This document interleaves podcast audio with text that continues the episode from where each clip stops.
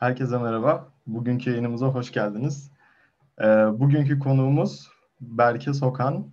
Ee, Berke öncelikle hoş geldin. Teklifimizi kabul ettiğin için te- çok teşekkür ederiz. Ben teşekkür ederim beni davet ettiğiniz için. Ee, 10 dakikalık teknik aksaklıklardan kaynaklanan bir gecikme oldu. Bunun için herkesten özür dileriz. Ee, yalnız bugünkü yayınımız biraz daha farklı olacak diyebiliriz. Çünkü e, bazen bizi izleyen insanlar böyle ufak bir sistemde bulunuyorlar.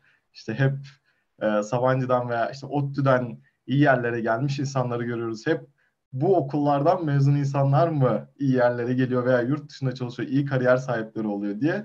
Bugün bunun cevabını vereceğiz. Zaten belli cevap hayır. Bugün belki bize bunun Eskişehir'den çıkarak e, çok dolu dolu bir kariyer yaşadığını, e, neler yaptığını e, bize anlatacak. E, belki seni biraz tanıyabilir miyiz o zaman? Uh, tabii uh, adım Berke Sökan by the way. Bu arada öyle ama birçok yerde artık uh, uzun süredir 7 yıldır Amerika'da yaşıyorum. Dolayısıyla uh, Sokan'a dönmüş durumda ama aslında Sökan uh, tam olarak. Düzeltme geri duymadım çünkü aklıma gelmedi gerçi söylemek gerekirse. Daha önce posterde falan da gördüm ama uh, evli ve bir tane çocuğum var. Ondan sonra uh, yazılım mühendisliği dalında çalışıyorum. Öyle söyleyeyim. Uh, şu anda bir bankadayım Amerika'da Capital One. Buradaki sayılı bankalardan biri sayılır. Um, Havacılık Elektrik Elektronik bölümünden mezun oldum. Eskişehir uh, Anadolu Üniversitesi Sivil Havacılık Yüksek Okulu'ndan. Şu anda okulun ismi farklı sanırım şu anda. Havacılık uh, Mühendisliği olarak geçiyor bölüm. Uh, biraz bazı şeyler değişti anladığım kadarıyla. Ama uh, evet ilginç uzun bir uh, profesyonel yaşantıdan sonra Türkiye'de uh, Amerika'ya göçtüm diyebiliriz. Uh, son 7 yıldır da Amerika'dayım farklı şirketlerde çalıştım, danışmanlık yaptım.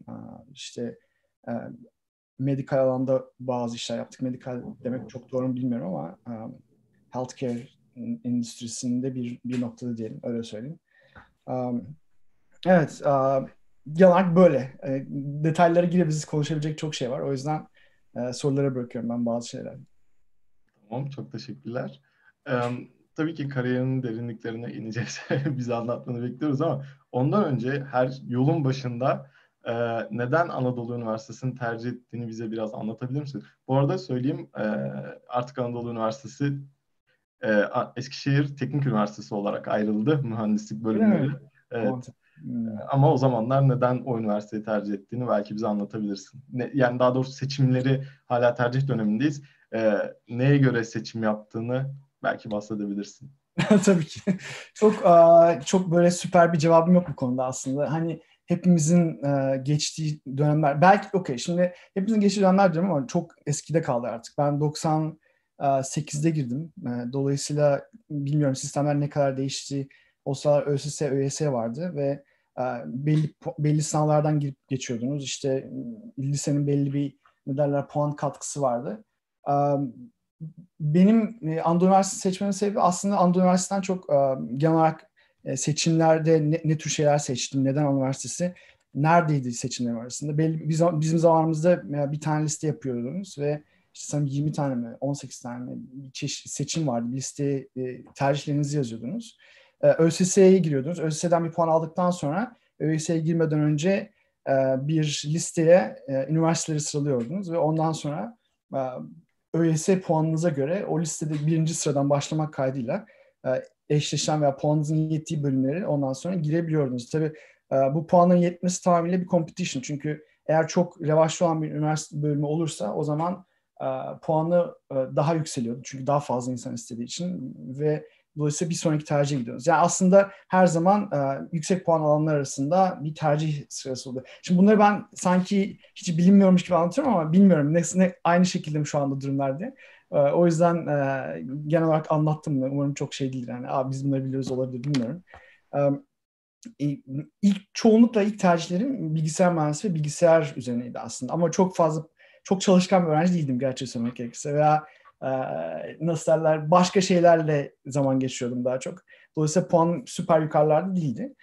bunun dışında abim havacılıkla ilgili bir bölümde okuyordu ve havacılığa bir ilgisi vardı.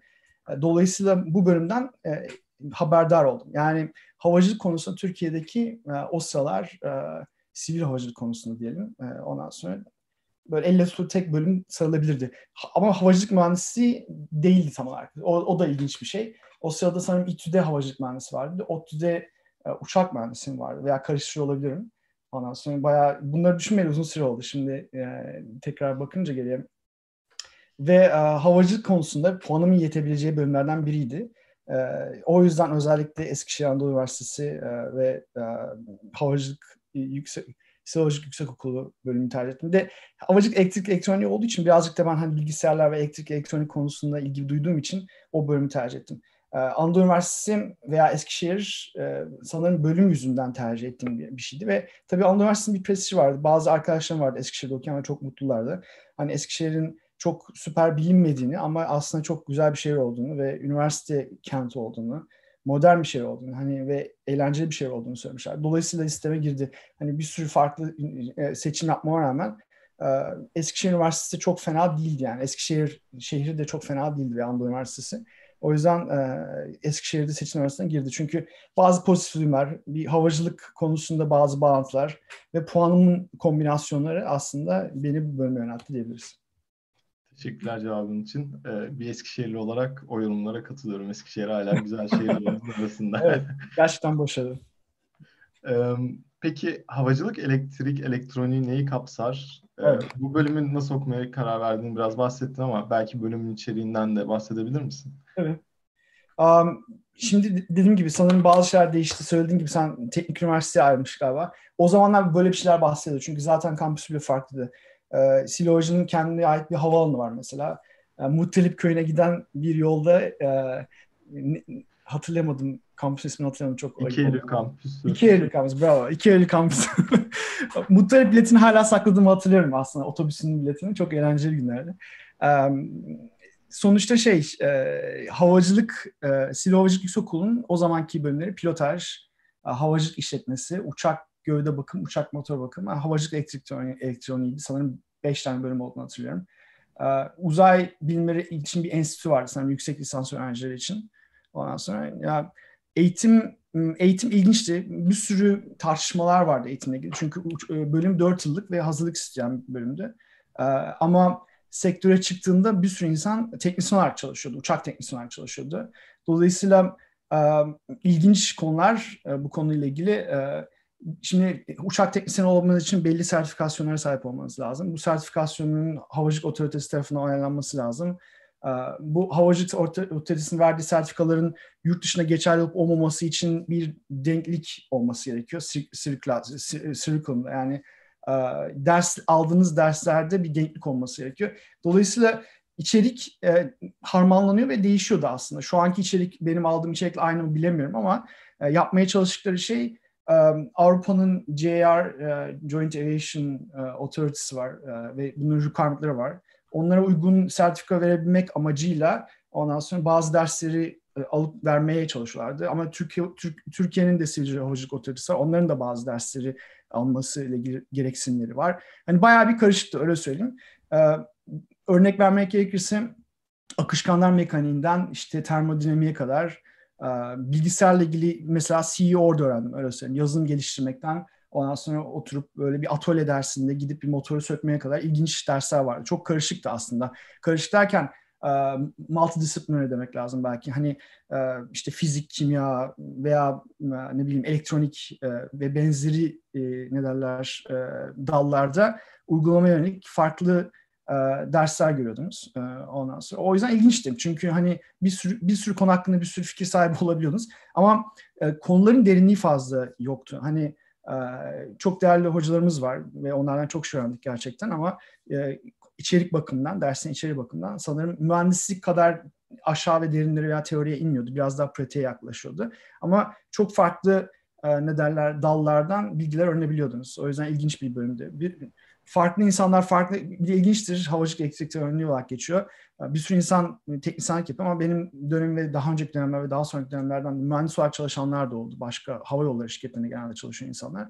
Dolayısıyla bir hayal kırıklığı yaşayanlar oluyordu, gelip, gelip de bırakanlar oluyordu.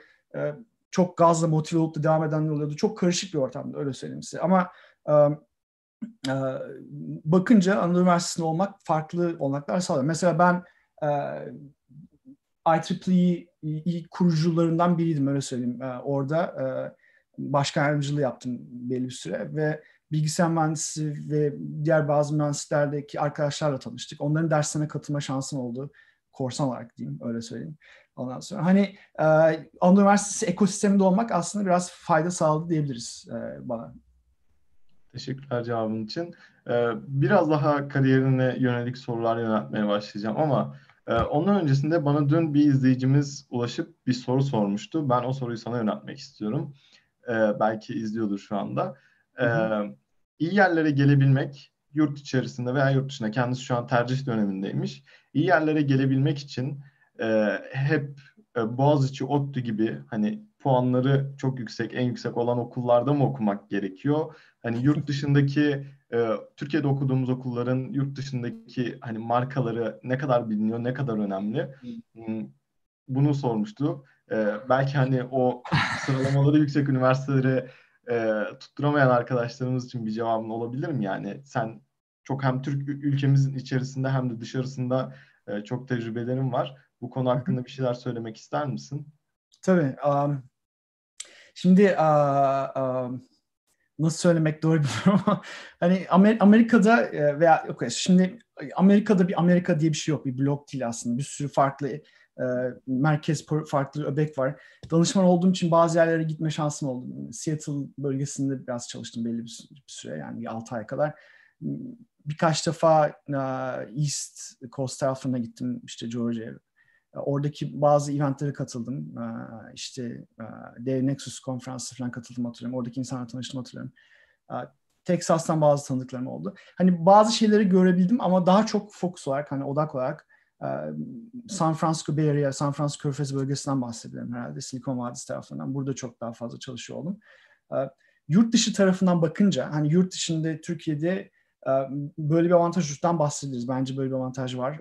Çok kendimi hissetmedim gerçi söylemek gerekirse ama belki de yaptığım seçimler dolayısıyla belki biraz da şanslı olduğum için bazı şeyler aşırdım. Türkiye'de de aslında çok fena yerlerde değildim öyle söyleyeyim. Ama yurt dışından bakınca hani çok fazla yoğun hani bazı yerlerde mesela Google'da veya işte bileyim Facebook'ta belki birazcık belki Apple'da olabilir. Silikon Vadisi'ndeki bazı bazı büyük şirketlerde bazı Türk öbekleri var, bazı Türkler var yanlış hatırlamıyorsam Facebook çalışan bir arkadaşım söylemişti. 200 küsur mü Türk varmış emin değilim. Ama um, bunların dışında hani Türkiye'deki üniversiteler çok bilinmiyor burada veya Türkler fazla yok aslında. Hani um, nasıl fazla yok? Yoğun olarak bir komünite olarak çok yoğun bir komünite değil. Bazı insanlar bazı yerlerde öbek öbek bir araya geliyorlar ama hani uh, mesela bizim çok iyi komşularımız Yunanlardı. Onların kendi okulları var, gayet organizeler, Ondan sonra gayet ne diyeyim böyle bir community bilinci falan var. Türkiye sanki Silikon Vadisi'nde biraz daha e, parçalı bunlar. Bazı küçük e, organizasyonlar var öyle. Bazıları büyük bazıları küçük diyelim. Ama kısacası şunu demeye çalışıyorum. Hani Türkiye'den X veya Y üniversitesinden gelmeniz sanki burası için çok fark etmiyor olabilir. E, benim tecrübem en azından bu şekilde. Zaten bilmiyorlar ki hani o yüzden önemli daha çok tecrübenize bakıyorlar ve görüşme performansınıza bakıyorlar diyebilirim. Ama şöyle bir şey var. Buradaki üniversitelerde sanki bazı şirketler, yine her şirket değil ama bazı şirketler, yine kendi tecrübemle konuşuyorum. Üniversitelere dikkat ediyor olabilirler, Amerikan üniversitelerine dikkat ediyor olabilirler. Bir kere job fair denen bir olay var. Üniversitenin gidip de, üniversite, pardon, büyük şirketlerin gidip de üniversitelerin ondan sonra üniversiteleri gidip orada iş alma eventleri düzenliyorlar ve o o eventleri her yerde yapmıyorlar. Bazı üniversiteler yapıyorlar veya şirketine göre farklı üniversiteler, farklı şirketler, farklı üniversitelere geliyor. Dolayısıyla yerel ortamda üniversitenin bilinirliği olduğu için bir değeri olabilir. Bazı ve bazı şirketler için diyorum bunu. Bazı şirketler için biraz daha şey flexible veya esnek olabilirler. Özellikle tecrübeliyseniz. Tecrübesizseniz üniversitenin bir etkisi olabilir ama onu ben yaşamadım kendim. Ee, ama Türkiye'den gelmenizin, Türkiye'den hangi üniversiteden gelmenizin çok faydası, yani çok bir etkisi olduğunu sanmıyorum. Öyle söyleyeyim. Yani burası için en azından. Teşekkürler cevabın için. Ee, önemli olan o zaman biraz daha kendimizi geliştirmek, kendimize bir şeyler katmak diyebilir miyiz?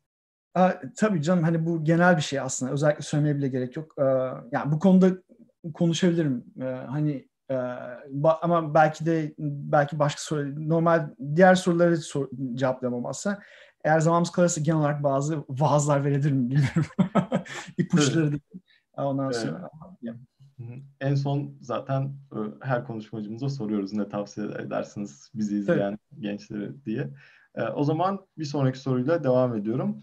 E, yazılıma yönelmeye nasıl karar verdin havacılık, elektrik, elektroniğinden? Bundan bahsedebilir misin? Aslında biraz sanırım paylaştım bunu ama uzun ben hani bilgisayarlarla tanışmam biraz erken yaşta oldu. Belki belki kötü. ama 5. ilkokul 5. sınıfta sanırım ilk böyle Amiga ile başladım olaylara.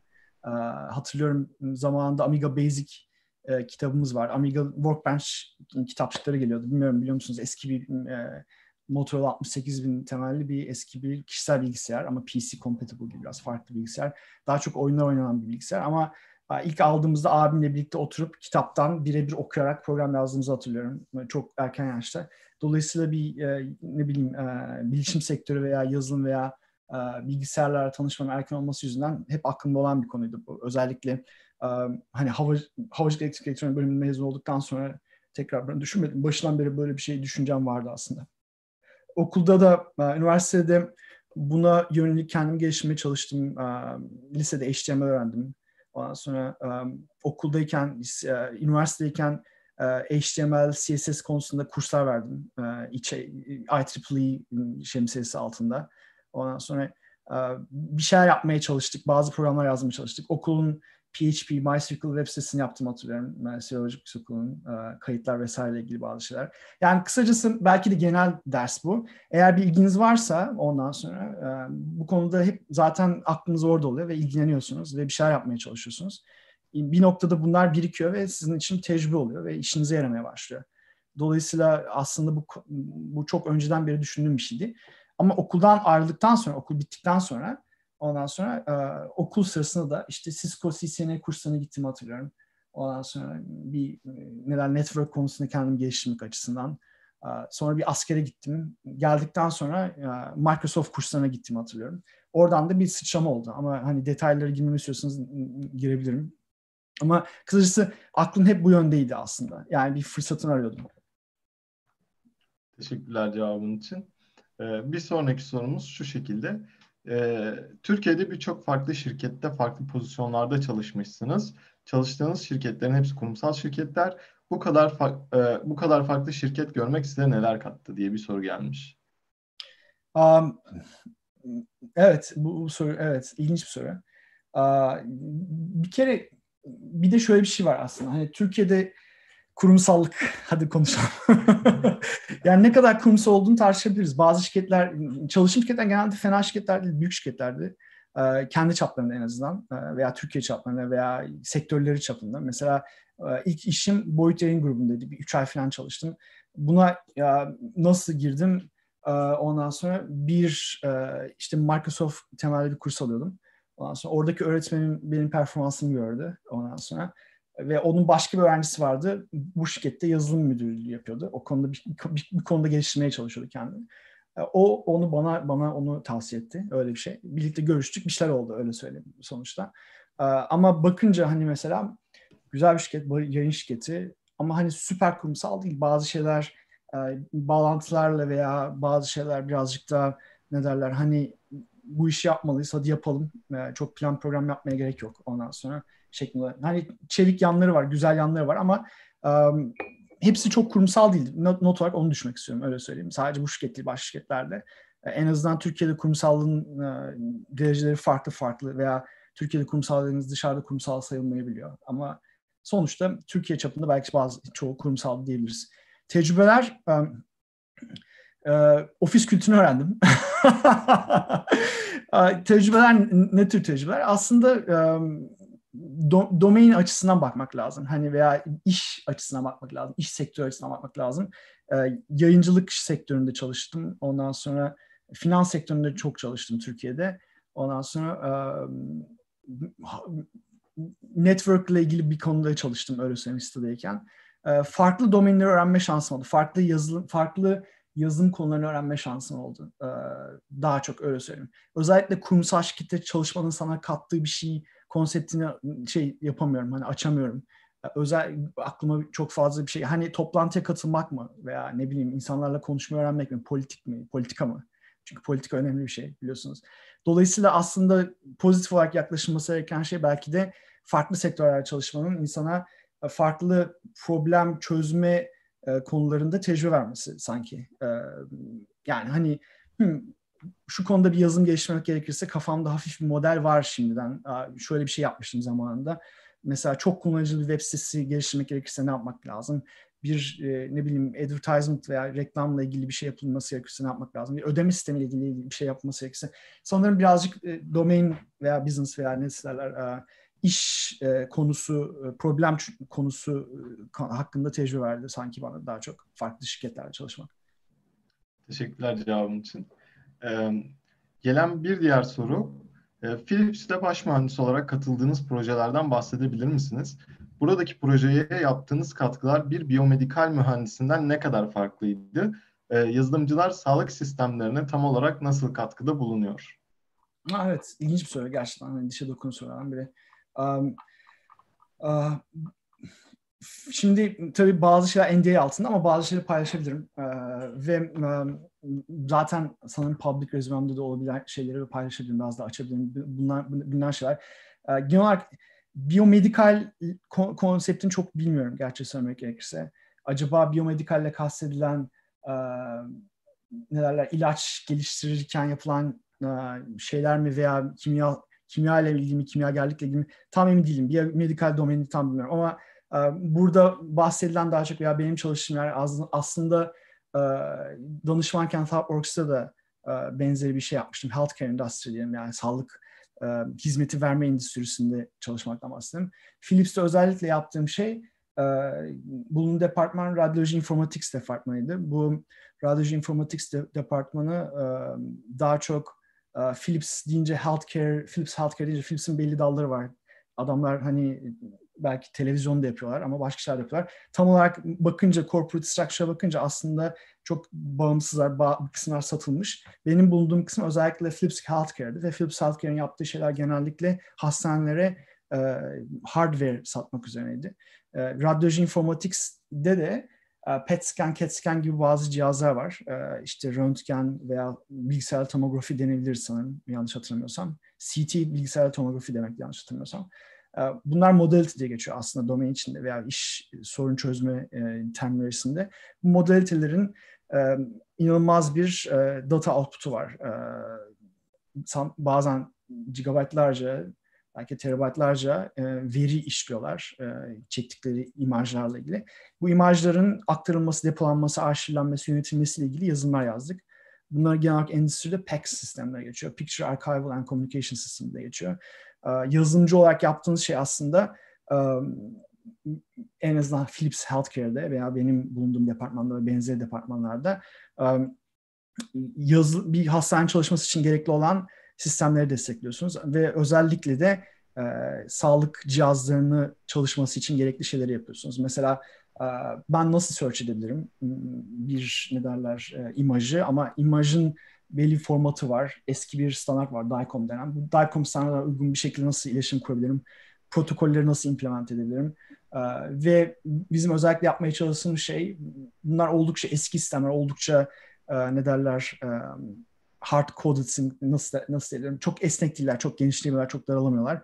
E, milyon dolarlar içeren yatırımlar istiyorlar.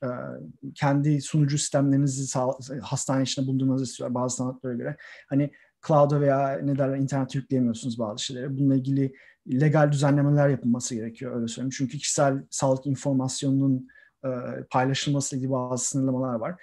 Özel, ö, sağlık endüstrisi Amerika'da özellikle çok e, kanunlar, standartlar tarafından belirlendiği için çok inovasyon yapmanız zor öyle söyleyeyim. E, ama bizim yapmaya çalıştığımız şey bir inovasyondu. Özellikle benim Philips'teki görevim yapmaya çalıştığım şey daha verimli e, CI/CD denen bir yaklaşım var. E, Continuous Continuous Delivery. E, bunu nasıl uygulayabiliriz? Ne kadar hızlı yazım yazıp e, sürüm çıkarabiliriz? E, deployment'ları veya kurumları ne kadar hızlı yapabiliriz? Ondan sonra kur, kurduğumuz sistemlerin ne kadar verimli olabilir? E, bu, bu biraz teknik olacak ama storage e, sistemleriyle ilgili bazı şeyler yapmamız gerekiyordu. Object storage ile ilgili öyle söyleyeyim. E, e, yani detaylı teknik şeylere girilebilir, bazı şeylere girebilirim sanırım ama bazı şeylere de gir, girmeyebilirim belki de. E, dolayısıyla şey, e, direkt e, elimiz ilacı değmiyordu ama bir e, PET scan, CAT scan, X-ray cihazının çalışması ve iletişimiyle ilgili ve hastane otomasyonu nasıl bir araya gelebileceği ile ilgili bazı yazımlar yazıyorduk öyle söyleyeyim e, kısacası. Çok teşekkürler cevabın için. Bence oldukça ilginç bir proje üzerinde çalışmışsın. Ee, peki bir diğer genel sorumuz yine bununla alakalı. İleride sağlık sistemleri alanında çalışmak isteyen bilgisayar mühendisliği öğrencilerine hangi alanlara yoğunlaşmalarını tavsiye edersiniz diye. Belki bu konu hakkında inovasyon yapmayı düşünen, planlayan insanlar. Tabii. Farklı konular, farklı... Şimdi um, burada ikiye ayırıyorum ben bu yaklaşım. Bu konuda ben de düşündüm çok. Çünkü hani ya, sağlık konusunda bir şeyler yapmak hani bir misyonu olan bir şey aynı zamanda motive eden bir şey. Hani gerçekten hani bir silah sistemi de yapabilirsiniz veya bir hastane yazılım da yapabilirsiniz. Hangisini yazmak istersiniz belki değil mi? Hani motivasyon açısından, kendinizi iyi hissetmeniz açısından gerçekten sağlık ilginç bir şey. O yüzden ben de bu konuda düşündüm. Daha önce de telehealth'la ilgili bir şey yapmıştım. Uzaktan ne derler sağlık, uzaktan e, sağlık hizmeti verebilmeyle ilgili sistemler geliştirmekle ilgili. E, ve oldukça şey olduğunu düşünüyorum mesela. Oldukça önemli bir konu olduğunu düşünüyorum mesela. Ve Türkiye'de özellikle bunun çok gelişme açık olduğunu düşünüyorum. Bu konuda inanılmaz girişim fırsatları olabileceğini düşünüyorum. E, bununla ilgili örnekler de var. Domain örnekleri de verebilirim ondan sonra. Ama kısacası geri alırsak yine iki tür gruba ayırıyorum ben sağlıkla ilgili yapabileceklerinizi bir yazılımcı olarak. Bir standart iş bulabileceğiniz kolayca belki de kolayca yine tartışılır. Ben Amerika piyasasını daha çok biliyorum. Türkiye'de sağlık konusunda çalışmadım. Sağlık yazılımları konusunda en azından ama e, burası için söylediğimde e, gerçekten kolayca veya daha kolay iş bulabileceğiniz standartları bildiğiniz, standartları implement edebildiğiniz ondan sonra ve e, bunlarla ilgili sistemler üretebildiğiniz bir e, kısım e, iş olabilir, iş yapabilirsiniz. Veya inovasyon yaptığınız bir iş olabilir. E, İnovasyon bazı riskleri var. Özellikle Amerika'da belki de Türkiye'de geçerli. Çünkü çok fazla regüle edilen bir ortamda inovasyon yapabilmek oldukça zor. Ee, o niş noktaları bulmanız lazım. Kenarda kenar, açıkta kalmış şeyleri bulmanız lazım ve bunları iyi implement edilmeniz lazım. Ve bunu binlerce, milyonlarca kişi aslında düşünüyor, yapmaya çalışıyor. Onların arasından sıyrılabiliyor da olmanız lazım. Ve biraz da gücünüz olmanız lazım. Çünkü e, mesela Uber'i alalım veya başka şeyler alalım. Bu, bu bazı lobiler sayesinde ne derler kanunları değiştirmek veya esnetmek gerekebiliyor bazı inovasyon yapmak için en azından Amerika'da. Dolayısıyla bir şey yaparken en azından hani bu yaptığınız şeyi piyasaya sürüp de gerçekten kullanıcı bulabilecek misiniz? Bu konuda legal sorunları çözebilecek misiniz de başka bir soru. İnovasyon yaparken özellikle. Ee, dolayısıyla e, inovasyon gerçekten bir güç istiyor arka planda. Bunu destekleyebilecek hem legal olarak hem de finansal olarak. Diğer taraftan biraz daha garanti bir e, başarılı olmanızın garantili olabileceği bir konu var. O da yeni bir şey yapmak yerine olanı öğrenmek, ondan sonra nasıl çalıştığını öğrenmek ve bunun bir versiyonunu yapmak. Belki çok daha az inovasyonda veya bunu implement etmek ya bunu yapan yerlere girmek, bu yapan yerlerde çalışmak. Ve bu biraz daha belki de şey az riskli öyle söyleyeyim. Ama eğlenceli mi? Downtime, bunun şeyi ne? Downside yani bunun dezavantajı ne? Bunun şeyi sıkıcı olabilir ve kendinizi geliştirebilirsiniz. 20 yıl önceki teknolojileri standartlarla çalışıyor olabilirsiniz belki 20 yıl abarttım ama gerçekten çok eski. Yani hani e, mesela DICOM denen bir standart var. File based bir sürü şey. Ondan sonra e, HTTP bile kullanmıyor öyle söyleyeyim. Binary protokol, TC based ondan sonra. Belki daha hızlı, belki hala başarılı ama daha efektif versiyonları var. Ondan sonra hani kısacası bu legacy sistemlerle veya legacy standartlar çalışıyor olmak biraz yorucu olabiliyor psikolojik açıdan. E, ne istediğinize bağlı. Eğer çok stabil bir de hayat devam ediyorsanız belki böyle yaparsınız ama inovasyondan konuşalım. Benim gördüğüm inovasyon noktalarından paylaşabilirim. Özellikle telehealth'ın çok ilginç olduğunu düşünüyorum. Telehealth'le kastedilen e, mesela bir use case'imiz şeydi. E, nörologlar için yanlış hatırlamıyorsam. E, nörologlar değerli ve her yerde yok. Mesela dağlık eyaletler var. Montana gibi, işte Alaska gibi uzak ve insan popülasyonlarının çok yoğun olmadığı, yayıldığı yerler Burada her hastane, her yerde hastane veya her hastanede nöro, e, ne bileyim bu uh, nörologlardan yok öyle söyleyeyim. Ve bir stroke olduğunda inme indiğinde sanırım. Ondan sonra hani bunun saniyeler veya dakikalar veya çok kısa zamanda diagnoz edilmesi ve onunla ilgili bir şey yapılması gerekiyor. Yoksa beyninizle ilgili bazı sorunlar yaşıyorsunuz ileride. Kalıcı hasarlar geliyor. Uh, mesela hemen çok, o çok değerli doktoru bir tane merkez hastanede tutup diğer hastanelerde satellite ondan sonra uh, ne derler e, istasyonlar kurup e, uydu istasyonlar kurup orada uzaktan e, diagnoz edebilmeyi sağlayacak tool'lar sağlayıp hani telehealth'le de kastından cep telefonundan bir şeye bakmak değil o da var. Bunu hala Amerika'da çok yaygın bu arada. Hani bir dok hastaneye gitmeden doktorla görüşebiliyorsunuz, video konferans yapabiliyorsunuz. Ama profesyonel anlamda hastane arası bir iletişim kurabilecek bir şeyler de kurabilirsiniz ve bununla ilgili bir şeyler de yapılabilir ve Türkiye'de de bu çok ilginç olabilir. Düşündüğüm şeylerden biriydi mesela. Bu sadece bir tanesi. Başka şeyler de var. Bence inovasyon yapılabilir e, sağlık sektöründe ama birazcık güç istiyor. E, en azından Amerika için geçerli. Bu Türkiye gibi ülkelerde belki biraz daha kolay olabilir. E, belki biraz daha zor olabilir. Bilemiyorum. E, bilmiyorum an, cevap verebildim mi? Bence çok güzel, detaylı ve e, bilgilendirici bir cevap oldu. Özellikle bu konuyla ilgilenen öğrenciler için veya kişiler için de aynı şekilde. E, o zaman bir diğer sorumuza geçiyorum. Cevabın için teşekkür ederekten. Uzun yıllar Türkiye'de çalıştıktan sonra e, Amerika'ya gitmeye karar vermişsin. Amerika'ya gitmişsin. Ee, bize biraz Amerika'ya taşınmaya nasıl karar verdin? Bu süreç nasıl işledi? Bundan bahsedebilir misin? Tabii. Um, ilginçtir. Um, Türkiye'de de sanırım belli bir noktadan sonra, belli bir çalışma tecrübesinden sonra uh, bağlantınız olması önemli bir hale geliyor. Bağlantılarla kastım özellikle finans sektöründe çalışırken ben mesela bir noktada İş Bankası'nda çalışıyordum. İş Bankası'nın şirketi Softek ondan sonra. orada ödeme sistemleriyle ilgili bir şey yapıyorduk. Sonra oradan başka bir şirkete geçtim. O başka şirkette şu an o, o anda işte Innova'da. Sana bunları paylaşabilirim. Eğer bununla ilgili sorunuz var mı şirket ismini vermekle ilgili? Yok herhangi bir sorunumuz yok. Okay. sanırım çoktandır paylaşıyorum o yüzden. Artık çok geç o geçtiğim yeni şirkette mesela eski şirketime e, ne derler? Yazılım sağlayan bir şirketti mesela öyle söyleyeyim. O kadar e, belki küçük denilebilir. E, belli bazı oyuncular var e, ne bileyim fintech'te özellikle. İşte ziraat teknoloji zamanlar fintech'ti sonra ziraat teknoloji oldu. İşte ne bileyim e, garanti teknoloji vardı. Ondan sonra ne bileyim vakıf bankı bir teknolojisi vardı vesaire vesaire. Bilmiyorum bankalar değişmiş olabilir bazı bankalar ama e, insanlarla iyi çalışabiliyor olmak insanların sizin hakkındaki fikirleri biraz önemli öyle söyleyeyim. Ee, Amerika'ya gelirken de e, bu, bu önemli bir şey gerçekten. Yani ne kadar önemli, ya yani bunu ne kadar az ne kadar vurgulasam azdır öyle söyleyeyim size. Ee, Amerika'ya gelirken de e, aslında süper bir fikrim yoktu. Hani Amerika kafamda yoktu öyle söyleyeyim veya yurt dışı genel olarak bir kafamda yoktu ama e, artık sanırım yazın veya teknik açıdan geldiğinde böyle hafif bir ne derler ekip liderliği yapıyordum. Ekip yöneticiliği diyelim. Ondan sonra bir sonraki aşama belki hafif birden fazla ekip yöneten bir direktörlük gibi bir şey olabilirdi. Kariyerim açısından bir noktaya gelmiştim zaten. Hani bundan sonra o bir tane duvarı kırıp daha yukarı sırf post technical management'a çıkmam gerekiyordu galiba. o yüzden ve bir sürü şirkette çalışmıştım. Ondan sonra bir sürü konuda tecrübem vardı. Dolayısıyla sanki birazcık tüketmiştim Türkiye'yi. En azından şey olarak ne derler motivasyon olarak da hmm, yani bir sonraki şey ne olacak acaba diye düşünmüyor değildim öyle, öyle söyleyeyim. Bu sırada ta zamanında bilgi adam danışmanlık çalışırken birlikte olduğumuz bir arkadaşımla arada görüşüyorduk. Bu arada yaptığım şeylerden biri de Türkiye'deyken bir zamanlar Alt.net adlı bir organizasyon vardı. Şu anda hala şu anda çok fazla aktif değil ama o, o, o organizasyonda bayağı bir aktiftim. Eventler düzenliyorduk, konferanslar düzenliyorduk. Ondan sonra Oradan birkaç arkadaş, onlar da buralarda bu arada. Ee, bazıları başka yerlerde ama sonuçta bir community eventlerini drive ediyorduk Türkiye'deyken de teknik açıdan.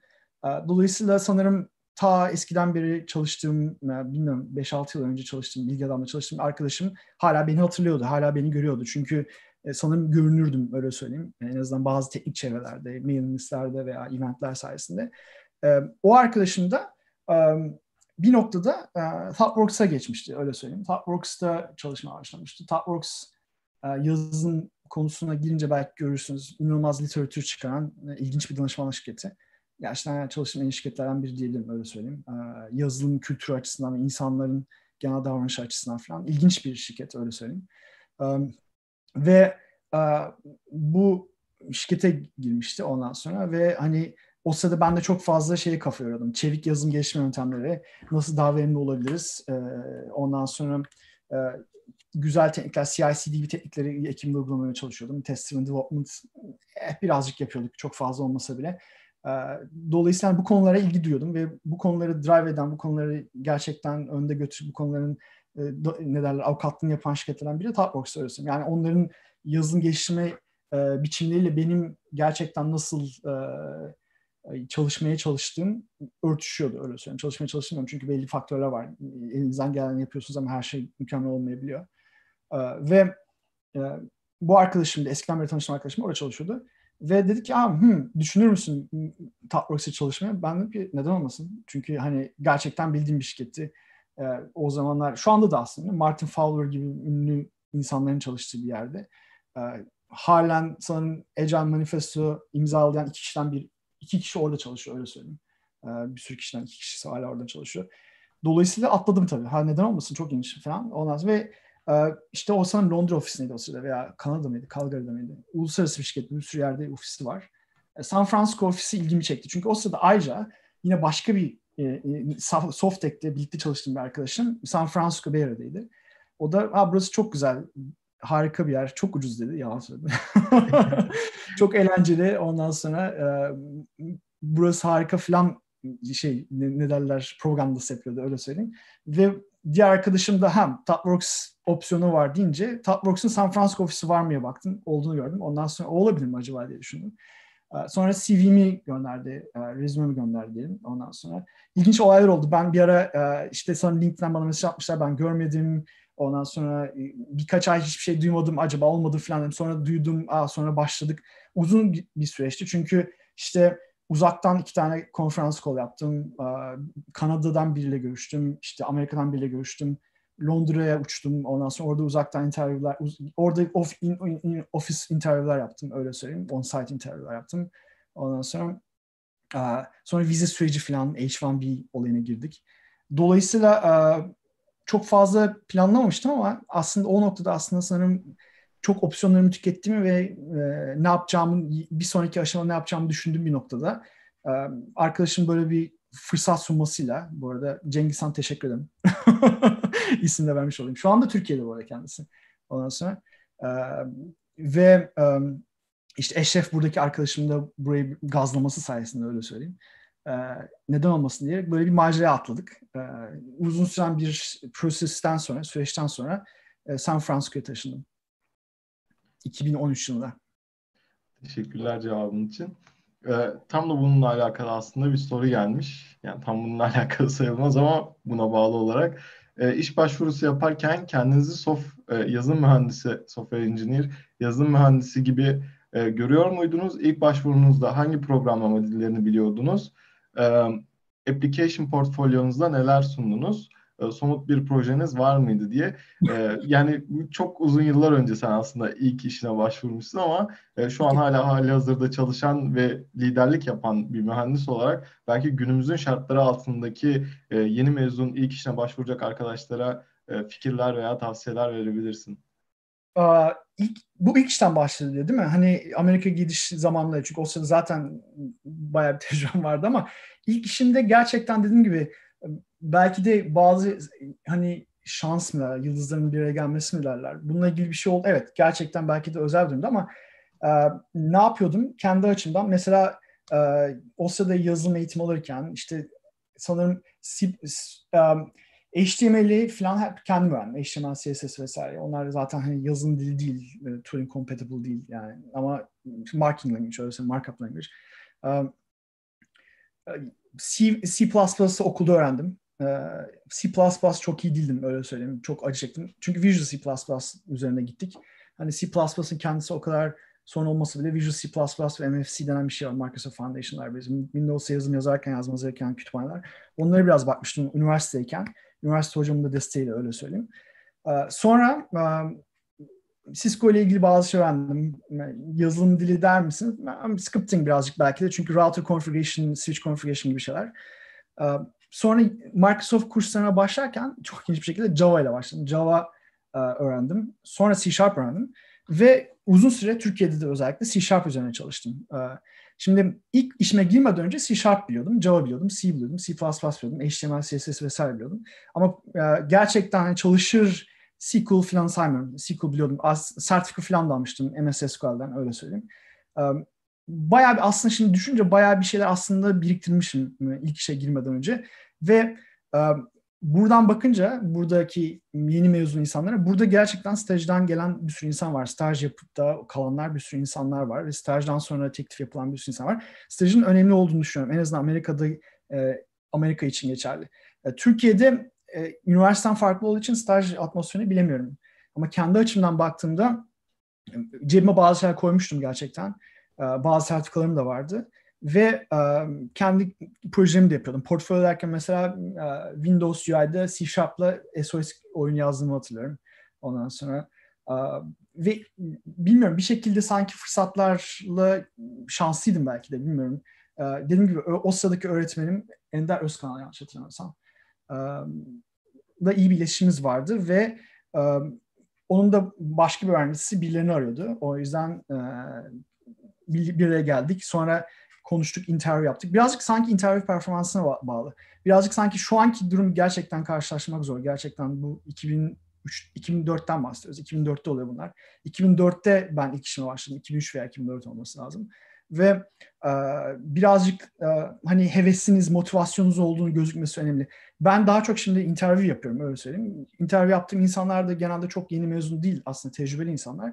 Ama kim olursa olsun motivasyonunuzun, hevesinizin ve bu işte gerçekten ilgilendiğinizi gösteriyor olmanızın avantajı olduğunu düşünüyorum. En azından e, çok tecrübeli biri olsanız, az tecrübeli biri olsanız o gözünüzde o ışık olmalı sanki. E, genel olarak bunu söyleyebilirim. Teşekkürler cevabın için. E, bir diğer sorumuz, mülakat sürecin sürecinizden biraz bahsedebilir misiniz diye zaten artık sen de mülakat yapıyormuşsun. Evet. Belki hani hem belki genel olarak Silikon Vadisi firmaların hem de e, senin şu an çalıştığın firma Capital One e, özelinde biraz bahsedebilir misin? Tabii. Um, şimdi uh, Silikon Vadisi belki Avrupa'dan birazcık farklı sanırım uh, yapıyor mülakatları. Ama sanırım Avrupa'da takip ediyor bazı ne derler uh, bazı şeyleri ne derler uh, ne derler sonradan yakalıyor gibi ketçap yapıyor gibi. Bu iyi mi kötü mü tartışılıyor. Çünkü Silikon Vadisi'nin bazı e, ne derler e, mülakat yöntemleri tartışılıyor. Mesela whiteboard mülakat veya algoritm questionları. Hiçbir zaman iş kullanmayacağın e, soru neler konuları öğrenmek zorunda kalıyorsun mesela. Çünkü bununla ilgili kitaplar, kurslar. Mesela hani bunu bunu paylaşıyorum sana bu çok bilinen bir şey. Facebook'a başvurduğunuzda Facebook veya Facebook size geldiğinde genelde gene size geliyor. Bana geliyor en azından. Ama bazen siz başvuru olabilirsiniz size bir liste gönderiyor e-mail'da. Diyor ki mülakat yapacağız. Mülakatta şunlara şunlara dikkat etmenizi istiyoruz ve şunlara çalışmanızı istiyoruz. Şimdi mülakatın normal amacı e, işe uygunluğunuzu ölçmek ve bu işte başarılı olup olmayacağını, olabilemeyeceğinizi anlamak değil mi? Ama bu mülakat süreçleri öyle gidiyor ki Silikon Vadisi'nde mülakat başka bir sektör. Yani iş çalışmak ve çalışma ile ilgili kompetansı başka bir dal, başka bir kompetansı. Mülakatı geçmek başka bir kompetansı. Mülakata çalışmanız lazım özel olarak. Öyle söyleyeyim. Mülakatlarla ilgili kitaplar var. Ondan sonra bunu recruiter, Facebook recruiter diyor ki bak bunları çalış diyor. E, bunları çalış diyorsa demek ki zaten çalışman gerekiyor. Çalışman gerekiyorsa demek ki e, iş, asıl iş değil. Çünkü sana geliyor senin bu iş için ama asıl işin o değil ki çalışman gerekiyor. Yoksa çalışman gerekmemesi lazım. Mülakatlara öyle girmeliyiz ki bugün çıkıp çat yarın mülakata girebilmeliyiz aslında. Bir çalışma gerektirmemesi lazım. Ama Türk Silikon Vadisi birazcık farklı. İyi veya kötü bu tartışılır. Şimdi ben biraz kötü olduğunu düşünüyorum. İyi yanları da var belki ama e, bir şekilde elemeleri lazım insanları öyle söyleyeyim. E, genel olarak Silikon Vadisi'ndeki standart prosedür e, bir recruiter ile konuşuyorsun. Önce bir mesajlaşma oluyor. Spam ediyorlar mikro recruiterlar. Size geliyorlar. Ya işte ilgilenir misin? Hayır, hayır, hayır. Evet mesela oluyor. Bir noktada eğer siz kabul ederseniz veya bir noktada konuşmaya başlarsınız, ilginizi çekerse o pozisyon telefonla bir konuşma oluyor. Telefonla bir konuşma 15 dakika ile yarım saat arası sürüyor ve birkaç şey önemli burada. Bir, e, ne yaptınız? Nasıl konuşabiliyor musunuz kendiniz hakkında ne yaptığınızla ilgili? Tecrübeleriniz veya e, motivasyonunuz nedir? İki, e, ne, ne yapmak istiyorsunuz? Şu anda ne yapmak istiyorsunuz? Neden ayrılıyorsunuz ve yeni işinizle ilgili ne beklentileriniz var? Üç, çalışma izniniz, legal statüs, bunu hepsini clear ediyorlar. Ondan sonra eğer recruiter'ın uh, genel olarak böyle öyle Onlar birazcık şirketi tanıtıyor. Siz biraz kendinizi tanıtıyorsunuz. Motivasyonlarınızdan bahsediyorsunuz. Onlar ne yaptığını söylüyor. Siz ne yapmak istediğini söylüyorsunuz vesaire vesaire. 15-20 dakika bir konuşma yapıyorsunuz telefonla. Bu, bu okey ise genelde %99'unu geçiyorsun zaten. Bunda çok fazla bir şey olmaz. Gerçekten bir anlaşmazlık olsa veya Mesela diyelim ki sizin bir sponsorship'e ihtiyacınız var vizeyle ilgili ve bunları sağlayamıyorlarsa mesela orada bitebiliyor. Genelde böyle bir temizlik, ilk bir tozunu alıyorlar öyle söyleyeyim kısacası. Hani legal çalışabiliyor musunuz? E, her şey okey mi? Ondan sonra e, bir e, teknik mülakat gerçekleşiyor. Bu teknik mülakat aslında genel olarak %90 ait sanırım bir işte çalışma süreci oluyor belli bir nokta. Bir mailleşme oluyor. Mailde deniyor ki teknik mülakat ne zaman olmak istiyorsunuz? Ona göre bir hafta sonra, bir ay sonra, birkaç gün sonra olmak üzere bir schedule yapıyorsunuz. O schedule olan günde bir saat genelde. Ondan sonra size bir teknik coding problemi veriyorlar genelde uzaktan, telefonda. Telefonla konuşuyorsunuz ama CoderPad.io var mesela. Çok popüler burada ve birkaç başka site var. Buradan size diyor ki işte A dizisi var, B dizisi var. Bu A dizisiyle B dizisini merge etmeniz lazım ama şu komplekste olması lazım gibi böyle algoritmik bir soru sorma hikayesi söz konusu. Buna filtering interview deniyor. Technical filtering deniyor veya.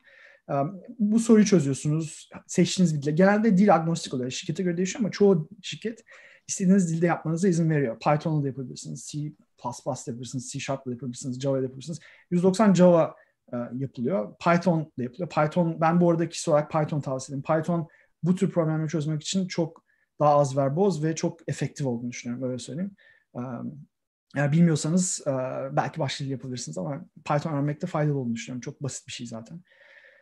Bunu geçerseniz bu 45 dakika bu bir saatlik interview'in 45 dakikası problem çözme ve soruyla ilgili oluyor. 15 dakika konuşma oluyor. Çok az bir etkisi var.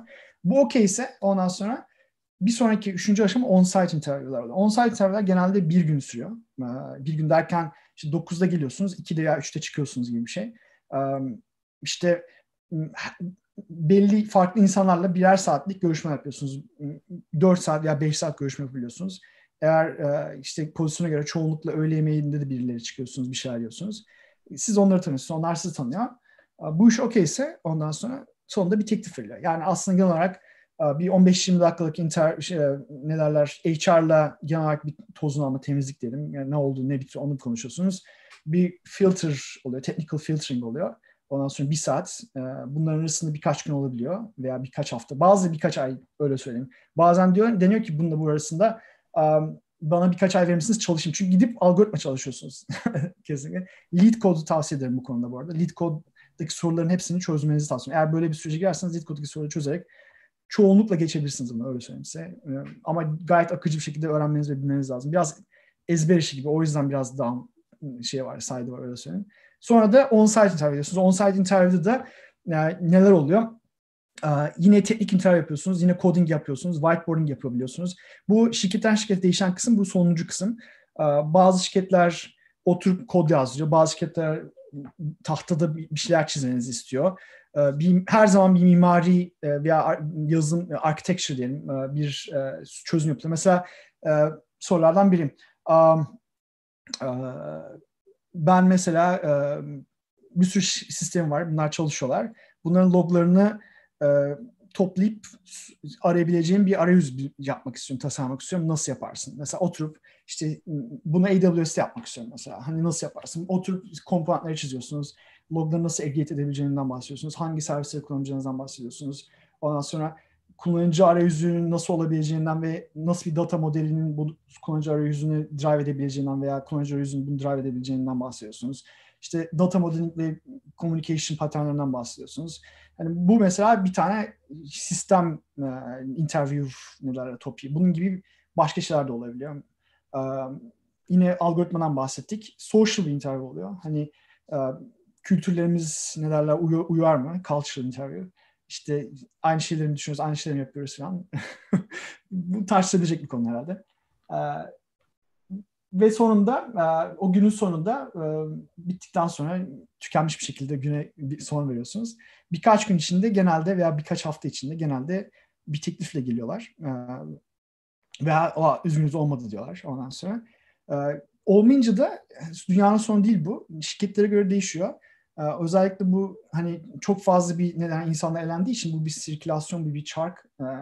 Dolayısıyla 6 ay sonra bütün kapılar tekrar açılıyor. 6 ay sonra tekrar bir sürece başlıyorsunuz. Veya bazı şirketler için bir yıl sonra tekrar başlıyor. Tekrar başvurup tekrar bu işe girebiliyorsunuz. Ee, bazı insanlar gerçekten devamlı yapıyormuş. Bazı insanlar şirketlerine kalmak istemelerine rağmen sürekli bu süreçlere giriyorlar ki kendilerini e, ne derler e, şey tutmaya çalışıyorlar. Bu işe sıcak tutmaya. Hani bir sporcunun evet. sporcunun praktis yapması gibi öyle söyleyeyim. Gerçekten bu bir gerçek yani. İnsanlar devam bazen görüşme yapıyorlar ki gerçekten gitmek istedikleri zaman o süreç hızlıca akabilsin diye. Çünkü bu bir gerçekten praktis çalışma ve kas yapma ile ilgili bir şey öyle söyleyeyim. Genel böyle. Ha biz nasıl yapıyoruzdan biz de buna benzer bir şey yapıyoruz. Öyle söyleyeyim. Capital One'da biz de bunu, neredeyse bunu yapıyoruz. Öyle söyleyeyim. Ee, başka şeyler, başka şeyler gördüm. Bence en güzellerinden biri Talkworks'ta bir ne derler işveren olarak en, en iyi kişileri bulduğumuz e, süreç Talkworks'ta yaptığımız süreçti. Ki pair programming, test driven development gibi şeyler yapıyoruz. Online kod yerine proje veriyorduk ve birkaç gün sürüyordu. Yani mesela diyorduk ki şu, şu üç tane sorudan birini çöz. Bu büyük bir proje. Nasıl yani logunu koyuyorsun, testini yapıyorsun, build sistemini koyuyorsun, her şeyini yapıyorsun ve bütün bir kodu gönderiyorsun. Sadece bir işte iki array'i merge etmeyi değil de ciddi ciddi bir proje yaptıyorduk. Ee, tabii bunun etik bazı şeyleri var. Çünkü hani ha zaten işe girmemişsin birilerini çalıştırıyorsun. Bu, bu buradan bir şey mi elde etmeye çalışıyorsun gibi sorular soranlar vardı. Bu çok mantıklı çünkü çok jenerik şeyler söylüyorsun. Hani gerçekten production'a kullanamayacağın şeyler söylüyorsun. Bunun dışında insanları motive etmek zor bunu. Çünkü e, insanlar artık bu filtering sistemi alıştığı için bir saat içinde o array'lere merge edecekleri şeyleri çözmek istiyorlar. Gidip de gerçekten bir uygulamaya kafa patlatmak istemiyorlar. O yüzden adayların da motivasyonu zordu. E, dolayısıyla bu, bu süreçlerin böyle olması iki taraftan da kaynaklanıyor. Sadece şirketlerin e, isteklerinden değil, adayların da hızlı bir şekilde bu işi çözmeye çalışmalarından da kaynaklanıyor diye düşünüyorum. Çok, çok teşekkürler. Çok detaylı ve bilgilendirici bir cevap oldu. Ee, aslında süremizin sonuna geldik ama çok akıcı bir şekilde devam ediyoruz. Vaktin varsa bir... Benim vaktim var. Bugün pazar. O yüzden kalabilirim biraz da. Tamam. Çok teşekkürler. O zaman Eğer sıkılmadıysanız benden. bence çok güzel gidiyor. Ee, arkadaşlarımız da öyle gittiğini düşünüyor zaten. Okuyorum arka planda yazılanları. Ee, o zaman bir diğer soru Capital One'da iş yerinde bir gününüz nasıl geçiyor diye soru gelmiş. Bundan ben biraz bahsedelim. Şu anda geçmiyor. Covid-19 olduğu için. Şu anda ofisimdesiniz benim. Ee, bu benim çalışma ortamım. Ee, garajdayız. Ondan sonra e, Mart ayından beri e, evden çalışıyoruz. Ee, e, bundan önce de genelde bu San Francisco Bay bir de şöyle bir şey var. Türkiye'de Silikon Vadisi çok tanınıyor, çok biliniyor ama aslında daha doğrusu San Francisco Körfez bölgesi. Çünkü Silikon Vadisi güneyi, kuzeyinde San Francisco var, East Bay'de bir şeyler var, like Peninsula'da bir şeyler var. Bu genel daha büyük kesim San Francisco Bay Area e, veya San Francisco Körfez bölgesi ve burada genel olarak kültür olarak daha ne derler insanlara güvenilen ve daha serbest bırakılan bir atmosfer var. E, daha liberal bir ortam öyle söyleyeyim genel olarak da politik olarak da belki de. Dolayısıyla bu Covid-19'dan önce bile her cuma mesela ben evden çalışıyordum. Bir sürü şirkette evden çalışmayı destekliyor aslında. Ve belli bir süre evden çalışabiliyorsunuz. Klasik eğer bu nelerle karantina ve sosyal uzaklaşmadan önceki günden bahsedersek ve cuma olmadığını düşünürsek çünkü cuma günü yine evden çalışıyordum genel olarak işte e, commute sorunumuz var burada özellikle. E, mass transportation ama mass transportation çok güvenli değil ama çok güvenli çok iyi değil ve hani BART alıp şehre gidiyorum. San Francisco'da çalışıyorum normalde. Ve nasıl gidiyor? E, çevik süreçleri bilenler bilir genelde e, iterasyonlar şeklinde gidiyorsunuz. Eğer Scrum yapıyorsanız bunlar sprint deniyor. Eğer başka bir şey yapıyorsunuz başka bir şey diyorsunuz. E, burada Safe'in bir uygulaması kullanılıyor. Ne yazık ki diyeyim. Safe çok tar- tercih ettiğim bir Agile, Agile olduğu bir şüpheli bir süreç ama e, mini Scrum'lar gibi düşünün veya, veya Scrum of Scrums'a yakın bir şey gibi düşünün. Dolayısıyla gün başladığında sizin bir stand-up meetinginiz oluyor. Her takımın ondan sonra e, bir stand-up oluyor. Takımlar genelde e, maksimum 7-8 kişiden bahsediyoruz. Ve genelde e, işte dün ne yaptık, e, engelleyen bir şey var mıydı, bugün ne yapmayı planlıyoruz bunları paylaşıyoruz. Ondan sonra e, buna göre e, bazı sembollerimiz olabilir. Bazı günler, bazı haftalar işte grooming session'larımız var. Grooming session'larında bir giriyoruz ekipçe ve hikayelerden bahsediyoruz, user story'lerden bahsediyoruz. User story'leri ortaya çıkartıyoruz. Bu story'leri bazen size ediyoruz. Size etmek demek işte kaç puana sahiptir, e, ne kadar büyüktür, ne kadar komplekstir bunları anlamaya çalışıyoruz. Ne yapmamız gerektiğini anlamaya çalışıyoruz. Genelde gün stand-up'la başlıyor. Bazı özellikler stand-up yerine grooming ve stand-up bir arada başlıyoruz kısacası. Grooming'de de ne yapacağımızın genel olarak planını yapmaya çalışıyoruz. Bunlar kısa vadeli planlar. Genelde birkaç günlük veya bir haftalık e, yapmamız gereken işleri e, user story'lere çeviriyoruz. Bu user story'leri size ediyoruz ve sonra günümüze başlıyoruz. Günümüze başlarken e, biz daha çok Scala kullanıyoruz.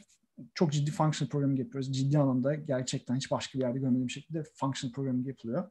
Yaptığımız, bir de çalıştığımız domain gereği, ondan da bahsedeyim yani onunla ilgili bir soru olursa e, bir yere kadar. ve um, bilgisayarınızı açıp IntelliJ ile ondan sonra Scala yazmaya başlıyorsunuz. E, pair programı yapmanız söz konusu olabiliyor. İnsanlarla bir araya gelip bazı konuları tartıştığınız veya pair ederek bir sorun çözmeye çalıştığınız söz konusu olabiliyor. E, top, mümkünse toplantı olmamasını umut ediyorsunuz ama toplantı oluyor ve distraction oluyor bazen. E, sonra günü bitiriyorsunuz. Hani özellikle e, ne derler bir yani bir fabrika işçisi gibi belli bir A, B, C şeklinde gitmiyor öyle söyleyeyim. A ile gidiyor. A'da stand-up. Daha sonra günün geri kalanı tamamen improvize e, yapmaya çalıştığınız işleri gerçekleştirmek için ne gerekiyorsa bunu yapıyorsunuz. Toplantı yapmanız gerekiyorsa toplantı yapıyorsunuz. İnsanlarla konuşmanız gerekiyorsa onu yapıyorsunuz. Kod yazmanız gerekiyorsa kod yazıyorsunuz. Teşekkürler cevabın için. Bir diğer sorumuz yine bu mülakat süreciyle alakalı. Siz Amerika'daki ilk işinize e, yöneticilik seviyesinden girmişsiniz. Bu mülakatla yazılım normal e, seviyedeki yazılım mühendislerin mülakatları arasındaki farklardan bahsedebilir misiniz? Veya farklar oluyor mu? Yoksa herkes standart bir sürece mi tabi tutuluyor? Orada bir şey düzeltmek istiyorum. Tabii tam olarak belli değil tabii. Sanırım LinkedIn'den veya başka bir yerden tam bilmiyorum. Ee, ilk işime yönetici olarak girmedim işinde yönetici oldum öyle söyleyeyim. Yönetici derken e, tabii yöneticilik tarzı liderlik diyelim öyle söyleyeyim. E, teknik liderlik diyelim. Ama girerken senior engineer olarak girdim. Daha sonra e, lead engineer oldum. Yani tech lead oldum öyle söyleyeyim size. E, dolayısıyla yazılımcı da olarak hani yazılımcı olarak girmekten bahsedebilirim. Bu arada e, birçok şirkette e, lead de olsanız kod yazmanız birazcık bekleniyor öyle söyleyeyim. Hani ve o ne derler filtre mülakatlarını geçiyorsunuz. Birazcık ilginç bir yaklaşım var burada. Bazı şirketler menajerlığı tamamen menajerlik olarak algılıyor. Ve recruiter şirketleri bile farklı öyle söyleyeyim. Hani teknik adam bulmaktan farklı bir şirket konular. Mesela size gelen bir e, teknik insan bulmaya çalışan veya senior engineer veya lead engineer bulmaya çalışan birine menajerlik düşünüyorum dediğinizde ben ona bakmıyorum bile cevabı olabiliyor. Karar. Bazı şirketler ise ee, gerçekten daha startup gibi olan şirketler diyelim. Ee, hani menajerlerin kod yazmasını da istiyor. Ee, ondan sonra ve multidisipliner yaklaşıyorlar. Birazcık da e, cost saving açısından. Çünkü hani gerçekten katkı üretecek bu insanlara ihtiyaç var. Herhangi bir yönetici yönetici gibi ara katmanlara para ödeyebilecek kapasiteleri yoklar veya bu konu bunun bir şey olduğunu düşünüyorlar, loss olduğunu düşünüyorlar. Bazı şirketler kurumsal olmalarına rağmen ve yöneticilik yapmanız istemelerine rağmen teknik konuda da çok ciddi bilgi olmanızı istiyor ve süreçler benzer bir şekilde gelişiyor. Dolayısıyla belki de soruyu burada tam kaçırdım. Tekrar eder misiniz soruyu? Amerika'daki ilk işinize liderlik seviyesinden girmişsiniz diyelim. Bu mülakatla yazılım mühendisliği mülakatlar arasındaki farklardan bahsedebilir misiniz? Okey. Şimdi dediğim gibi um, çok farklı değil öyle söyleyeyim. Hani ee, burada bahsettiğim şey tabii teknik liderlik mülakatıyla e, deneyimli yönetici, deneyimli yazılımcı, senior engineer veya lead engineer veya tech lead ile bir senior engineer veya engineer arasındaki mülakat süper farklı değil. Yine bu süreçlerden geçmeniz gerekiyor. Öyle söyleyeyim. Az önce saydım e, bir phone call, e, technical filtering, sonra da diğer süreçlere girmeniz gerekiyor. Teşekkürler. Yine mülakatla alakalı izleyicimiz, izleyicilerimizden birinden bir soru gelmiş. Kompetitif programming'in mülakat süreci için yararlı olduğunu düşünüyor musunuz diye. Kompetitif programming'in ne olduğunu bilmiyorum. Bana açıklar mısınız?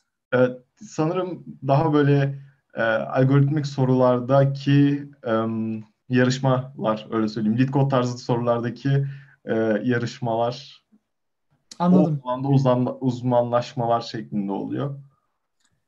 Okey. Kafamda canlandı. Bununla ilgili şey var. Hani bir belli bir süre içinde gittikçe zorlaşan soruları çözdüğünüz challenge siteleri var. Şu anda hatırlamıyorum. Uzun süre oldu bunlara bakıp bakalım ama yüzde yüz katkısı var. Öyle söyleyeyim. Çünkü gerçekten hani dediğim gibi işinizi yapabilmeniz başka bir competency, mülakatı geçirmeniz başka bir competency. Mülakatı geçebilmek için bu tür pratikleri yapmanızın faydası var. Lead code, HackerRank, Ondan sonra gibi sitelere gidip e, Easy'den başlamak üzere bütün soruları çözmenizi tavsiye ederim. Bir noktada çok yaratıcı olmadığını göreceksiniz. Soruların bunun varyasyonu olduğunu göreceksiniz. E, bazen yaratıcı sorular gelebiliyor. E, benim sorduğum sorular yaratıcı olur. Ama genelde e, tembellik yapıyorlar ve onun bir varyasyonu oluyor. Oradan alınabiliyor. Çünkü in, bu mülakat yapan insanlar bile gerçekten bazen inanmıyorlar bu sürece. Ve hani ya biz de bunlardan birini yapalım, devam edelim diyorlar. Çünkü asıl o on-site'deki bence performansınız biraz daha önemli. Orada da benzeri sorular soruyorlar ama orada başka etmenler de var. Teşekkürler. Ee, peki çalıştığın şirkete dönecek olursak Capital One ne iş yapıyor? Az önce birçok farklı e, şirketten farklı konularda bilgi edindiğini söyledin. E, bu iş için yazılım mühendislerinin bankacılıktan da anlaması gerekiyor mu? Uh, ilginçtir. Uh, sanırım Türkiye'de birazcık böyleydi. Türkiye'de az sanki e, domain bilgisi veya işte iş bilgisi, iş biliminin bilgisi biraz daha sanki bankacı konusunda özellikle fintech konusunda daha önemli olduğunu düşünüyorum. Gerçekten e, orada biraz daha sanki bu bilgiye ihtiyaç vardı. Burada e, öğreniyorsunuz ve burada en azından mülakatlara girmek veya bir işe girmek için bu çok beklenen bir şey değil sizden. Yani jenerik biraz daha sanki burada hani business'e yönelik bu business'ı anlıyor olmanız biraz avantajlı ama çok çok seniorsanız ve çok daha yukarılarda bir yerdeyseniz ve bu sizin sürmeniz isteniyorsa biraz da bağlantılarınızla girdiğiniz işlerde belki birazcık daha önemli. Ama dışında bir mühendis olarak girdiğiniz işlerde çok beklenen bir şey değil. Ama öğrenmeniz bekleniyor. Girerken bilmeniz beklenmiyor ama girdikten sonra öğrenmeniz önemli. Çünkü e, yükselmeniz açısından veya kariyerinizde daha farklı, daha impactful, daha etkili yerlere gelebilmeniz açısından. Hani impact buradaki anlamı şu, e, ne kadar bir, bir makinenin ne kadar büyük bir çarkısınız, ne kadar büyük bir etki yaratabiliyorsunuz yaptığınız işte. Burada yüzde yüz business'ı bilmenizin ihtiyacınız olduğunu düşünüyorum ben kişi olarak ve e, bunu bilen insanların daha çok e, ne derler e, yükselebildiğini veya daha etkili yerlere gelebildiğini düşünüyorum. Girerken ama prerequisite olduğunu düşünmüyorum veya ilk gerek, gereken bir şey olduğunu düşünmüyorum. Çünkü hem kendi tecrübem hem de bizim görüştüğümüz yerlerde genelde çok büyük bir şey olarak çıkmıyordu karşımıza. Çok teşekkürler cevabın için. Ee, son sorumuzu yöneltiyorum. Ee, Türkiye'de ve dünyanın değişik yerlerinde bizi izleyen ve bu alanda kariyer yapmak isteyen gençlere tavsiyeleriniz nelerdir? Son sorumuz. Ha, bu, bu şey vaaz kısmına geldik galiba. dediğim gibi bu hani anladığım kadarıyla bir te, bu konuşma teması birazcık hani ODTÜ'den, İTTÜ'den mezun değilseniz ne yapabilirsiniz gibi bir şey oldu anladığım kadarıyla. şöyle bir şey var. Gerçekten aslında gerçekten aslında sizin motivasyonunuz ve sizin kendinizi geliştirmenizle ilgili bir sürü şey. Bu çok klasik klişe olabilir birazcık. Belki de hani çok duyduğunuz bir şey olabilir. şansın çok önemli olduğunu düşünüyorum. Bilmiyorum. Hani şans nasıl algılamak isterseniz, hangi görüşe sahipseniz. Ama bazı şeylerin gerçekleşmesi lazım. Ama sizin de bir, şeyler yapmanız lazım. Sizin de aslında bir katkı bulmanız lazım.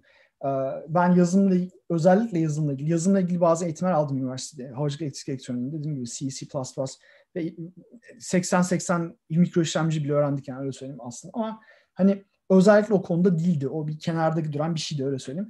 Ama ben benim ilgim olduğu için bu konulara eğildim. Ee, siz de e, özellikle yapmak istediğiniz bir şey varsa ve özellikle motive oluyorsanız ve konuda bir şey yapmak istiyorsanız hangi kontekst olursanız olsun efor sarf edebilirsiniz ve görebilirsiniz nasıl oluyor. Bakalım işe yarayacak mı? Hani yüz yüz başarılı olursa efor sarf edersiniz ve yüz yüz olur demek çok basma kalıp doğru olduğunu düşünmüyorum ama en azından bir çaba sarf ederek e, bence e, yapmak istediğiniz şeyleri yapabilirsiniz. Yap veya yapmaya çalışabilirsiniz ve bir yerde başarılı olma ihtimalinizi arttırabilirsiniz. Şöyle düşünelim. E, bulunduğum konteks, eğitimin vesaire yüzünden yüzde on ihtimalle bir yerlere gelebilirim. Yüzde doksan büyük ihtimalle bu iş olmaz diyorsanız yüzde yirmi yapmaya çalışın öyle söyleyeyim size. Yüzde yirmi gerçekten büyük bir olasılık aslında bakınca. Bir sürü insan için yüzde yirmi bir şey yani öyle söyleyeyim. Dolayısıyla ilgilendiğiniz bir konu varsa bu konuyla ilgili çaba göstermenizin işe yarayacağını veya size katkıda bulunacağını düşünüyorum. Ne yaparsanız yapın, hangi konuda olursanız olun, insanlarla ilişki kurmanın çok önemli olduğunu düşünüyorum. Ondan sonra ee, sizinle çalışılmak istenen biri olun. Ondan sonra siz de insanlarla iletişim kurmaya çalışmaya çalışın öyle söyleyeyim. Ee, kişisel ego gibi şeyleri dışarıda bırakın e, ondan sonra. Ee, ileride bildiğiniz ve çalıştığınız insanların her zaman size katkısı olacaktır. Ne kadar umursamasanız bile ne kadar ya bu adam çok fazla bir yer değil ben bu adama yatırım yapmayayım. Böyle düşünmeyin. İnsanları bulundukları pozisyonlarıyla değerlendirmeyin. İnsan olarak görün ve insanlarla ne derler pozitif bir iletişim kurmaya çalışın öyle söyleyeyim. Bu hem siz insan olarak hem de kariyeriniz açısından faydası olacağını düşünüyorum. Bu belki de bir numaralı şey söyleyebileceğim şey. İki numaralı söyleyeceğim şey ne durumda olursanız olun eğer bir amacınız varsa bu amacı doğru yönelebilirsiniz ve o amaçta başarılı olma olasılığınızı arttırabilirsiniz. Bence genel olarak bu yani. Çok çok teşekkür ederim. Ee, bence bilgisayar mühendisliği öğrencisi olarak e, o gözden bakarak da e, bence çok güzel ve çok faydalı bir yayındı. E, tekrardan bizi kırmayıp davetimizi te, kabul ettiğin için çok teşekkür ederiz. Ben teşekkür ederim beni konuşma fırsatı bulduğunuz, verdiğiniz için ve görüşlerimi paylaşmama e, olanak sağladığınız için. Umarım daha sonraki başka bir yayında, başka bir seferde görüşebiliriz. E, bugünkü yayınımızın sonuna geldik arkadaşlar. Bir sonraki yayınımız haftaya pazar günü Oktay Arslan. E, haftaya pazar görüşmek üzere.